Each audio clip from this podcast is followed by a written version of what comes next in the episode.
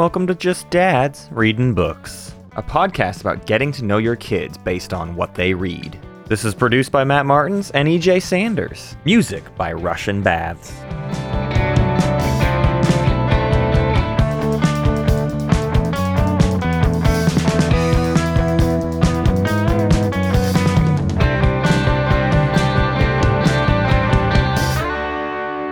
You know what? Today, good morning and welcome to Oh. Just Dads Reading Books. I'm here with my friend EJ. Oh, good morning, Matthew. My friend Matthew, who's totally not in the same room as me right now. Nope. Um, and we're not waking up to a hot breakfast uh, steaming in the other room. Uh, That would be cooking through- good podcast content, man. Mm, just mm. a just a You can wonderful, just smell it. Just array of breakfast sausages Mm-hmm, out on a table. Uh, Mm. Boy, what a what a treat that would be. I hope everyone's having a pleasant day. Uh, today we're talking about a pleasant little horror book called Coraline by Neil Gaiman. That's right. It's finally time to get around to some Gaiman. Honestly, it's it's tough because Neil Gaiman is a very famous writer, but I would say he's somewhat lacking in the children's sphere, and uh, I'm glad uh, he wrote Coraline so that we could talk about him as an author on this show. Yeah, he's uh, he's an incredible. He's been somebody who's kind of uh, weaved his way in and out of our lives. Yeah. in some respects, and so it's very fun that we found a topic that we could cover that that is uh, you know a children's um, literature book that he had written. So that we could cover him, like Yep. you had said, it, it makes me feel good that we get to talk about somebody that you and I truly love. Yeah, we read uh, our our first book in the adult book club. Mm-hmm. You and I are a part of. We read American Gods uh, by Neil Gaiman, and I think we both liked it all right. I don't remember either of us. I liked it a lot. Yeah, okay. I, I was not desperately in love with it. What's fun uh, that I'll I'll note uh, after reading uh, the the afterword, as it were, uh, for Coraline. Uh, Coraline was written while Neil Gaiman was on the road writing American Gods. Coraline was more or less a break from American Gods, Oh. uh, a bit of writer's block or whatever. Uh, he had been writing Coraline for like 10 years, but I think as my, my understanding of the story, and he's probably like messing with the timeline, but he more or less chose to finish Coraline while he was on the road with American Gods. Or, or it might be more that the first half of the book was written at that time. Somewhere in there, though, while he's doing American Gods, he starts writing Coraline kind of on a lark. Yeah, no, that makes a lot of sense because you can kind of you actually feel a little bit of that writing style in it, which is kind of weird to think about because we're talking about two completely Yeah, different books, right? right. Um, but you do sense um, some American Gods style writing, like the adults in this book um, are very just kind of dull, Yeah, right? Very. Uh, Yes. blase i guess is a good way of describing their attitudes and it's is something too because this episode is actually going to be kind of a coverage of all of the media that Yeah. we could find on Coraline. Yeah, I'm very it's excited not- about this aspect. Can we break that down? Let's get into it. Let's talk. yeah. EJ and I have now fully experienced Coraline. Okay, True. we are now Coraline experts. Uh, That's true. EJ, you you led off the charge. You listened to the audio book of Coraline Mm-hmm. first.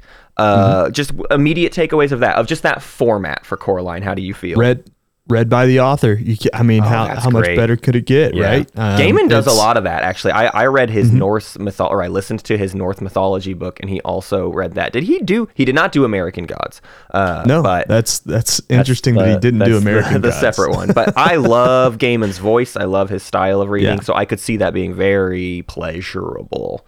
Yeah, it was uh, super engaging, especially because Gaiman isn't somebody who adds a lot of inflection Yeah. um, necessarily, but he's a very pleasant listen. You know, Mm-hmm. he reminds me of like uh, Jude Law or somebody, Yeah. right? Just the way that he just talks. Yes, you know, you- you- absolutely. You, feel engaged. I would say he writes kind of flippantly and he Mm, yeah. reads it as such. He reads it as flippantly. There's Right. so much of the the sort of narration in this book where it's just like so matter of fact. I would say this is a book about boredom and using boredom as a vessel for horror or for kind of a thriller, right? It is a bored thriller. And that is like to me the most standout quality of it. So uh, you saying that Neil Gaiman kind of you know maybe had it with that tone i to me that would seemingly reinforce that vibe of the book yeah, this book is about boredom. It's about bravery as well. Mm-hmm. It's about um,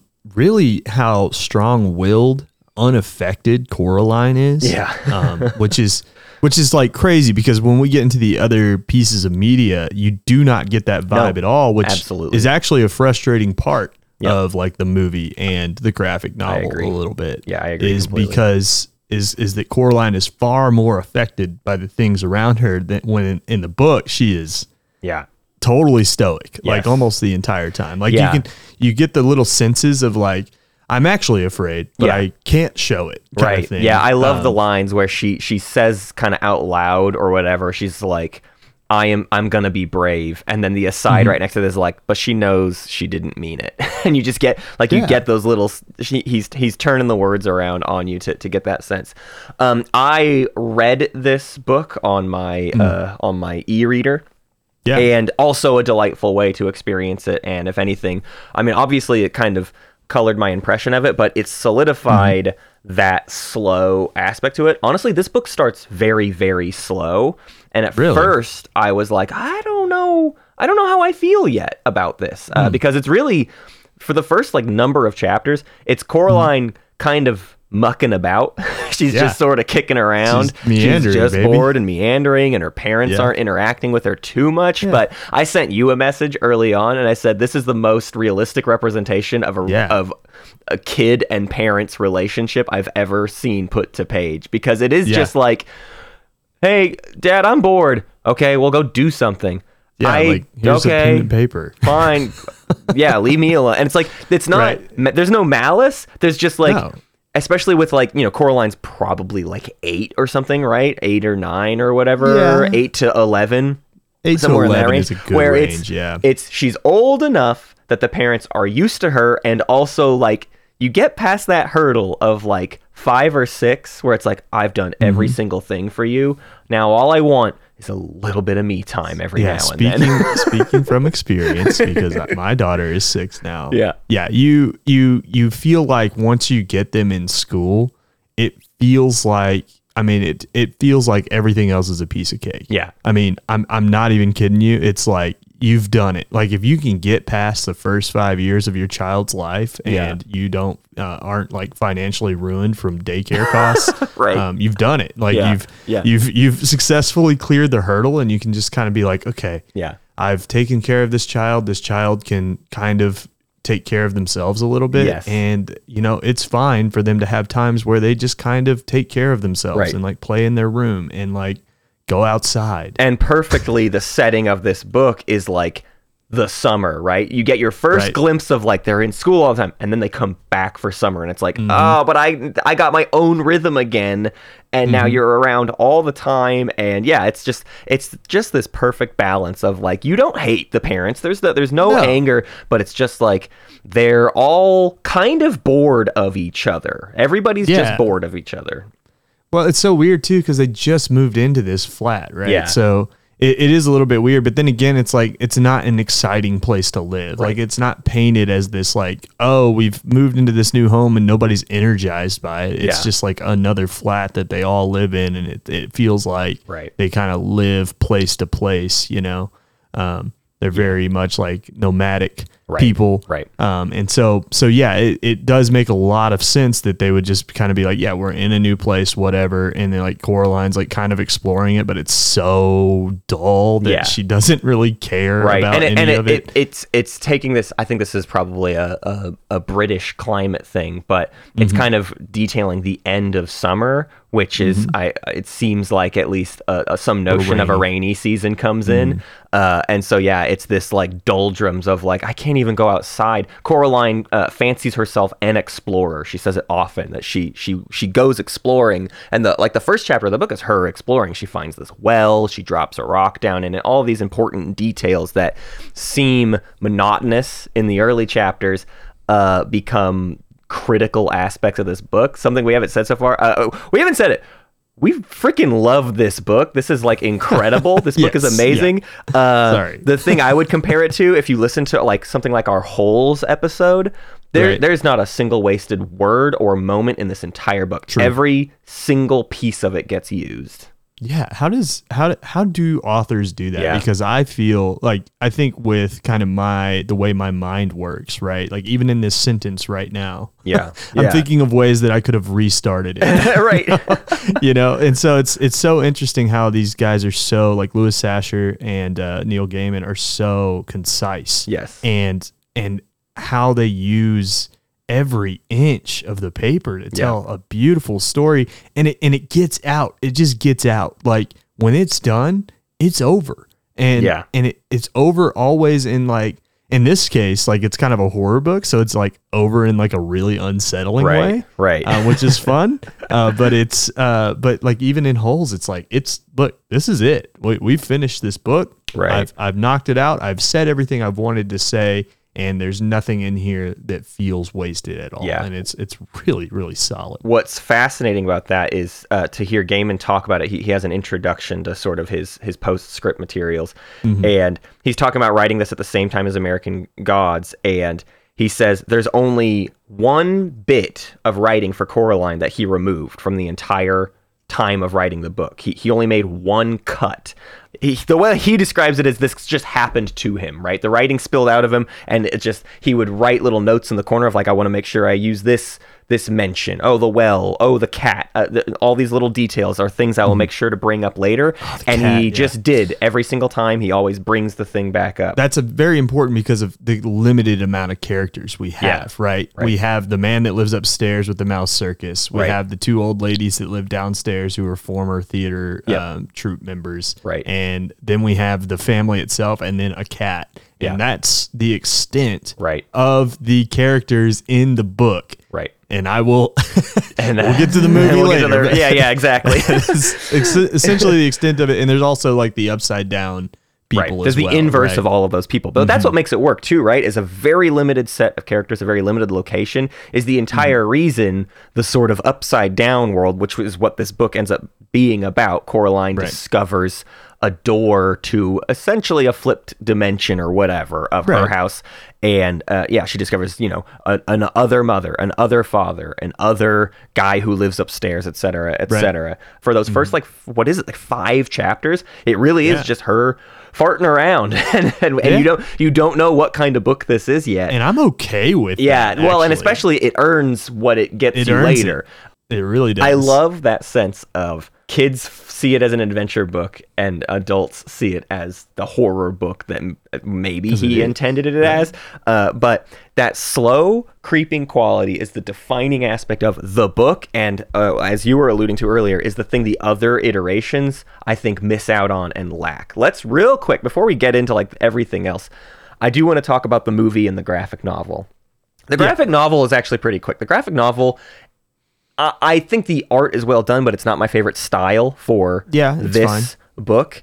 And it's a very faithful retelling that Yep. I think just because it's in a different medium, uh, to me it felt like it was just lacking something. It lacked the, Doesn't the really slowness and the add. foreboding, especially because it's a graphic novel. You can you can turn the pages so quickly that it Mm. Yeah. lacks that looming, slow, bored sense. plotting, Because that boredom is what makes the horror hit later, right? Because everything's Yeah. going so slow that you start to get antsy, right? The way boredom Mm-hmm. makes you antsy and you're like, I need to be doing something, but I don't I just don't know what to even Yeah.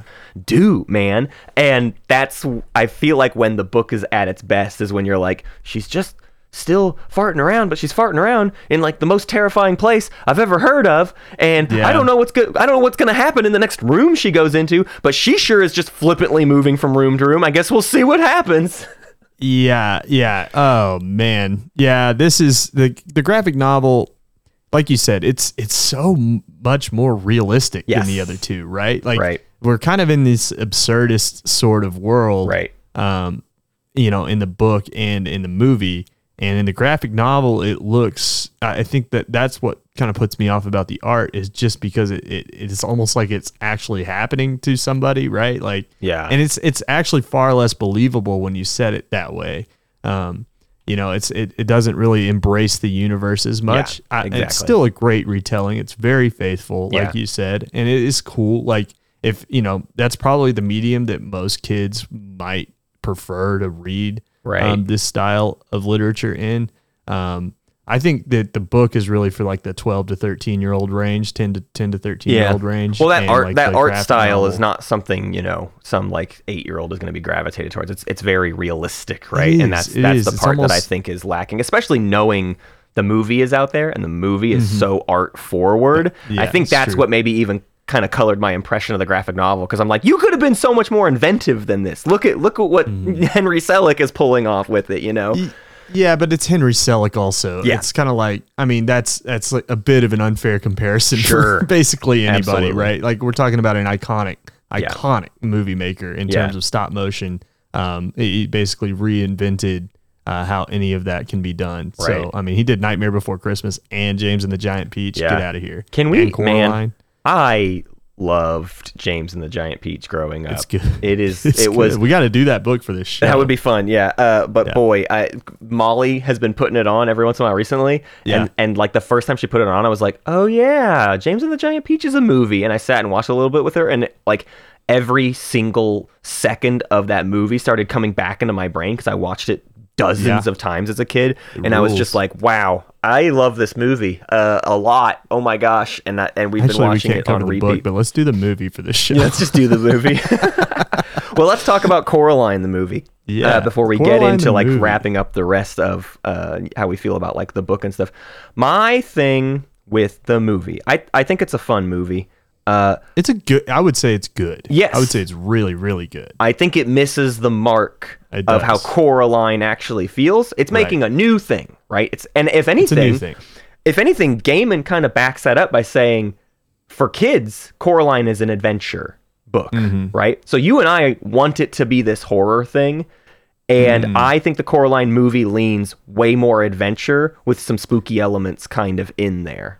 I'm not even worried about that as Yeah. much as I am. It just kind of loses the spirit of it, it loses the spirit of the book a little bit. It's just different, right? It's one of those things like if I had seen the movie first, I I almost feel like I might enjoy the movie Yeah. more, I- I right? think if that's I'd seen the movie first. Yeah. Um, but I didn't. I read the book, and when I read the book, I had this expectation of a few things. One, the parents in the movie are much more uh, aggravated Yeah. um, by Coraline. Yeah, it's true. They're mean. They're so much more aggravated. yeah. Yeah. Um, like the mom especially, right? And the dad even, like who's played by isn't it John Hodgman? Yeah, I'm pretty it is, sure, yeah. Who, who plays the dad. And and you know, he's great and they're both, you know, and the mom is great in that in that movie, but they they just they put off that air of like they're actually they're actually annoyed with Coraline. Yeah. Versus the book never never makes you think that they they're just exhausted Yeah. is what they are. They're busy. Like they're they're busy, they're exhausted, but they're not annoyed by Right. her. Like especially um and this really comes across in Gaiman's telling of the book. Like when Gaiman is reading the book to you, Mm-hmm. you get the sense that they're not upset with her. yeah. They know they know she's bored. I, when my daughter comes into my room while I'm working, Yeah. guess what? I know she's bored. Right. I know that, and it is it is a lot, right? It's something that you have to kind of explain to them and be like, "Hey, I got it. I have something I have to do right now." And then later, I you know I will make sure to try and make that time up as best as I can. But right now, you know, I need you to kind of figure what whatever you're doing out. Yeah, Uh, absolutely. and it's that's more the attitude that the book has, and the movie. Com- I just think completely misses the mark. Yeah, I do too. Um, yeah, and and then beyond that, uh, there's definitely a lot more of the the underworld, the the other side of the Yeah. house being um really fun and cool for a while, which I feel like the book sort of she, like she goes to the other side. She finds this other mother who has black buttons for eyeballs. This other father who has black buttons for eyeballs. They make her a chicken dinner. It's the best chicken she's ever had. She had. There's this moment of like this place rules. Actually, I love this. Uh, she she found this because she went exploring. She found something to do. Right. She's and and even she accept that accepts that all of this is pretty creepy. I think there's even a line in the book where it's like she sort of brings up that she's a little bit scared, but she's basically like being scared's better than being bored. Like, let's see where this goes. Like, let's pull the thread of the She's sweater. like a little creep, dude. yeah. She's So, so she's just like, I don't know. I want to see where this goes. Uh, but I think very quickly the book turns it creepy, and I think the movie, outside of the buttons for eyes, is not that creepy. It's a little Stepford Wivesy, right? It's a little just like, hello, Yes. Coraline What a comparison. but it's yeah. not it's not the same kind of creepiness where in the book you really get the feeling of like everything's always reaching out to grab Coraline a little bit, Mm-hmm. right? Everything's very much paying attention to her whereas I think there's just a little bit too much like song and dance and party and and the fun uh, because it's the visual medium, right? It becomes a Right. little bit too bombastic, uh, so you lose a little bit of that quality. Yeah, it, you, it loses that scene where uh, Madam Spink and Madam Forcible, um, just like when she first goes to the upside down, like in the movie, she's like very much like, oh, it's this big song and dance, like Yeah. you're saying. Um, but in the book, there's just this really like intense scene that happens where they just like pull her up on stage and she's Yeah. like talking to the to the dogs, like the dogs are talking back to her, Right. essentially Cor- to Coraline. And then like Miss Forcible like pulls her up on stage and throws a knife at yes, her head right. and to pop a balloon. And it's just like and then it's like and the scene is over. Like Yeah. there is no point really in the book. There's like a very, very brief moment while she's eating the chicken where she's like, Oh, this place is all right. Yeah. Um, but basically right after that moment, that place turns to Yes. a place she doesn't necessarily want to be Yeah. um, but is going to be there anyways for a bit because she's an explorer at Right. heart, right? She's still it's much checking it more for her about the adventure, and then it turns into a problem when she actually like she she doesn't do this in the movie, but she has to call the police at one point. Yes. Yeah. Um, yeah. and also there's a character in the movie that just exists Yeah. that doesn't they, exist. They in the try book. to add some backstory, and honestly, I applaud them for like trying Yeah. out a new element. I don't mind Mm-hmm. you taking the new medium and deciding to make the work a little bit different. But yeah, they basically there are these ghost characters that we come across later in the book. Mm-hmm. And the movie wanted to establish them a little bit more. So we invent this character named uh, Wiley? Wybie. Wybie is his name. Wybie. And Wybie has a grandmother that he's always mentioning, and the grandmother had a sister that went missing, and we just sort of established these things on the front end. And I think that's meant to also kind of give this like sense of foreboding. Also, Wybie is for some reason like the character who where the cat gets introduced, whereas in the book the cat is just this mysterious black cat that wanders around. I do find Wybie mostly unnecessary. Uh, Super unnecessary. but I I don't hate the intent behind it, which is to like Yeah. draw a bit more connection to the ghost kids that come up later. Because in the book, the ghost kids are definitely just this like odd fairy tale aspect to it. And if anything, like that's the part that gets lost, I think, in Coraline the movie, is the sense that mm-hmm. it's sort of this fairy tale. It feels like a legend. It feels like this passed down story where just like Coraline moves from room to room because that's the way the story goes. Whereas the movie feels like an actual adventure following Coraline through these things and characters with motivations. The book lacks some motivations, at least early on, because, like I said, it's I think it's about boredom. So it is about a lack of motivation and, and what that leads to, essentially. But yeah, I, I, I think Wybie is a bit of a waste. Yeah, Wybie. I think my biggest problem is the way that Wybie is incorporated. Not not from the backstory s- standpoint. Yeah. But a lot of what Coraline is about, a lot of what the book is about, is about Coraline overcoming these obstacles by herself. Yeah. That's the biggest. That's like the moral of Yeah. the book is about standing up and being brave. Mm-hmm. Eh, you know, being brave is is about doing something when you're when you're scared, right? Right. That's like the whole point of being brave. Is Yeah. like you're still scared, but you're still going to step up and do something. Right. And that's what the book is about. And there's too many moments in the movie where Wybie, ba- base, like even the upside down Wybie, um, there's because there's two of him in this book, Yeah. or in the movie, um, and they just kind of pull her out of these situations, Right. Um, it just like it's almost like a savior kind of thing, Yeah. right? Where it's like that's not the point. That's not Man. that's not what the book is about. The, The book is ending, about most her. Mm-hmm. of all, the ending is completely undone by Yeah. Wybie, and and the and the feeling of the ending is completely upended. Um, Agreed. Yeah, let's walk through kind of how all that the rest of that stuff plays out because it does become a genuine, just straight up horror novel after a certain point. Uh, Yeah. Because she comes back home eventually, and then her parents go missing, and like you said, she calls the cops, and the cops are just like, "Haha, whatever, kid." Like cops always are Yeah. in stories about kids. um, and so then she goes back to the underworld. And Yep. essentially, you find out that really it's the other mother is sort of like the demon in charge of this domain, and everything else is just her machinations to try to get something. And Coraline gets locked in this dungeon where we find out there's three other kids that got locked in this dungeon a long time ago. Uh, and yeah, it's it becomes really just an escape story, and all of these elements that have been getting introduced sort of flippantly throughout the rest of the story become the tools Coraline uses to solve the mystery of how to get out. And the the, mis- the what she has to do is trick this demon thing, this other mother. She has to Mm-hmm. she really has to trick it the whole time knowing she's sort of playing a game with the other mother, but she knows that sh- the the mother's cheating at the game basically. It's honestly it's very legacy of Yangchen poker game. Yeah. kind of energy. Yeah, the poker scene. Yeah, I was about to say the same thing. Yeah, it's it's it's knowing that the other person's cheating, and so you have to cheat yourself. Yeah. Um, to to to uh, you know reach a, a sought after conclusion that is Right. actually fair, right? Isn't Yeah. that weird?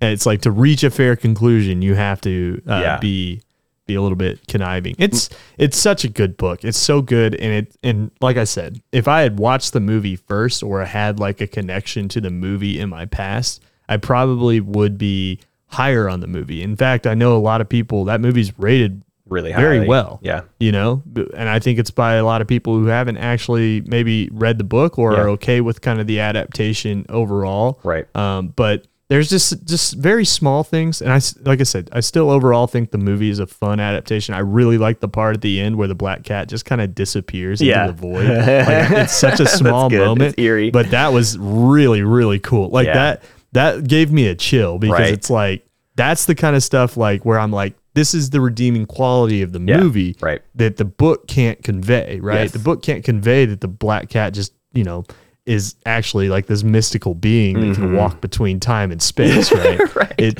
that's that's I love the notion Like, that the cat is basically insinuating all cats are like this. Actually, all Yes, cats are horrible, yes. pan-dimensional beings. yes, like I love the cat is like okay, so the cat in this book essentially is uh like she thinks that it's another cat when she goes to the other world, and the Yeah. cat's like, no, there's only one of it's me, just dude. me. Like, I just walk back and about? forth. I can just do Right. this. right and so yeah the implication that cats like when you never when you're not seeing them like it's they are off in this like other dimension Yeah, is is so good and it's so well done in the movie. I think that's the the biggest highlight of the movie is the cat. Um and uh yeah i think that that part is knocked out of the park. And and like i said the book is just it's just you you just aren't going to get the same feeling. You got to Yeah. read the book. Or you got to listen to the book one or the other. Right. I want to go out on my favorite part of the book, which is the. It almost feels like an epilogue. She escapes the clutches of the thing. She gets out of there, and then Mm-hmm. the like proper uh thriller part gets to start. the- For a while, you're in the horror. Right. Yeah, yeah. And it, before that, you're in the like kind of gore fest, and like things are Yeah. freaky because it's horrible beings. But when she Right. escapes, essentially, you find out that the other mother's haunting. right hand escapes as well. And uh, man, there are some connections to things we've read before, EJ. Uh, I have to bring up The Skull by Jon Klassen here. Yep. The, the you know in the skull it's this The skeleton well, running yeah. around, and the way we defeat it is by shoving it into a well, a bottomless well. Uh, this is the same method Coraline uses in the book to solve it. This is where the movie Yep. is super frustrating because Whitey Yes. just shows up and kind of saves the day and helps her th- throw. He smashes it and they throw it. I don't know. It's just annoying. they- Whereas in in the book. Coraline is like full on setting a trap and uh, pr- planning this like capture mechanic, and it's really great. The other thing I have to bring up because the only other real horror book you and I have read is Thornhill, and honestly, Yep. Thornhill has like a million connections to this book. Yeah. Thornhill Oh. feels like a even more horrifying retelling of Coraline, to be frank with you. There's the, the graphic novel side Yeah. of Thornhill is a girl whose parents aren't around much and she's wandering around an old house.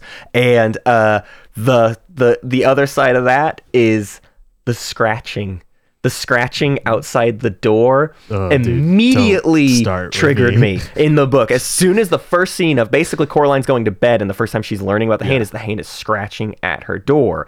And I read that moment and I was immediately set back to reading Thornhill and how horrifying the scratching at the girl's door in Thornhill was. And it just was like that cemented this book as like a oh this is horrifying. And like may- maybe it's just because of that association but there's a good whole chapter where like this hand just kind of keeps appearing and you never know if it's around the corner How- and you never know what it wants and if it's going to strangle Coraline to death or what. And it's just it's so scary. Yeah, I wish there was like you could have even made it fun in like the same adventure setting in the movie, and I would have been more okay with it than the way that it was handled. Because in the movie, it's just like ah, it's like another ah scene, you know, Yeah, and yeah. it happens so fast. Right. When in the book, this is like a process, right? She is like. It's like uh, over weeks she has to figure this out. At least that's the impression I got. It might only be like days, and it could, you know, be very brief amount of time. But essentially, this hand is haunting her. There's a haunting that's Yes, happening exactly and and we miss that element because it just Yeah. kind of goes straight to the ending and then you know Yeah, Wybie smacks it and it's over and it's like okay whatever but Yeah. but yeah you miss kind of the haunting ac- aspect of the book where it's like yep and like like the mice are like yep and you'll never be happy really Yeah. it's like it's like you have to or the it's the ghosts when they're Yeah. escaping they're like Yes. oh yep but you still have to deal with her You have sorry to- you Like, have to work it doesn't just out. go Yeah. away But it does. Yeah. It does lead to actually the book ends on like a confidently happy ending, actually, which I I actually kind of True. like. the The movie, like you said, has the ba- black cat kind of dis- disappears, and you're like, was that bad or is that fine? Like, are we cool? I mean, he was on our So side, but I don't know what's going on. Whereas Yeah. the book ends with just like. She has another dream about the the people that she uh, helped, and you know I think all things are good, basically. Uh, but I think that's good for the fairy tale in the end that it actually is, right? I, I think this is more, Mm-hmm. and, and Gaiman brings this up also in his afterword of like, it's more in line with something like Hansel and Gretel, where it's like, it's Yeah. supposed to be freaky, it's supposed to be weird, but it's not fully horror. It's just an old freaky fairy tale. It's an old spooky right fairy it's tale. It's like the skull it's, It's like, like the, the skull. skull. and thornhill made Yeah. a book yeah, it's it's really great, and everybody should so should read it. I don't even think we've spoiled anything. I think you would you could read this book and still feel Oh, all those things. yeah. And Gaiman just has a way with words that that keeps you going, and that, and that's that's the best part of it. Yeah it's incredible how like i said before it's incredible how engaging this book is for like you said for how meander because we've been on this po- i've been on, on record on this podcast before talking about how i don't like books that start slow Yeah. don't like them but when you can pay it off Yeah, in exactly. spades Right. like this like he pays it off every step of the way Yep. i'm like hey i gotta hand it to you like i can't You made you I made can't, it worth I can't it. deny that's not incredible. Like it's just such good writing. It's Yeah. such a good setup for the exact feeling he wants to put inside of you. Yep. And that is something that I aspire to do in my own writing. So Yeah. uh, just awesome, awesome stuff. Well, I we gotta at some point read his other. Uh, he he followed up Coraline with a book called The Graveyard Book, and now I just desperately want to read that at some point. Mm-hmm. True. Um, ve- very much into. Uh, this style of stuff from Gaiman. Next week is our 50th episode, EJ. We will have done it, Already, and we're going to celebrate by uh, reading my old favorite Bill Watterson. uh, it's time to talk about Calvin and Hobbes, but I'm going to reserve all of that for next week. Uh, but boy, let me tell you, I'm incredibly excited. yeah, uh, you know, we're just going to continue the imaginary friend sort of thread in our podcast. I, think it's uh, a good 50th episode. I think that you all will enjoy our conversation regarding really just kind of the aura. Uh, that surrounds Calvin and Hobbes, Yeah. like kind of the phenomenon that it is. And I think uh, I think that we're gonna have a lot to say about it, and I'm Absolutely. excited. Yeah, we'll see you next week. Bye.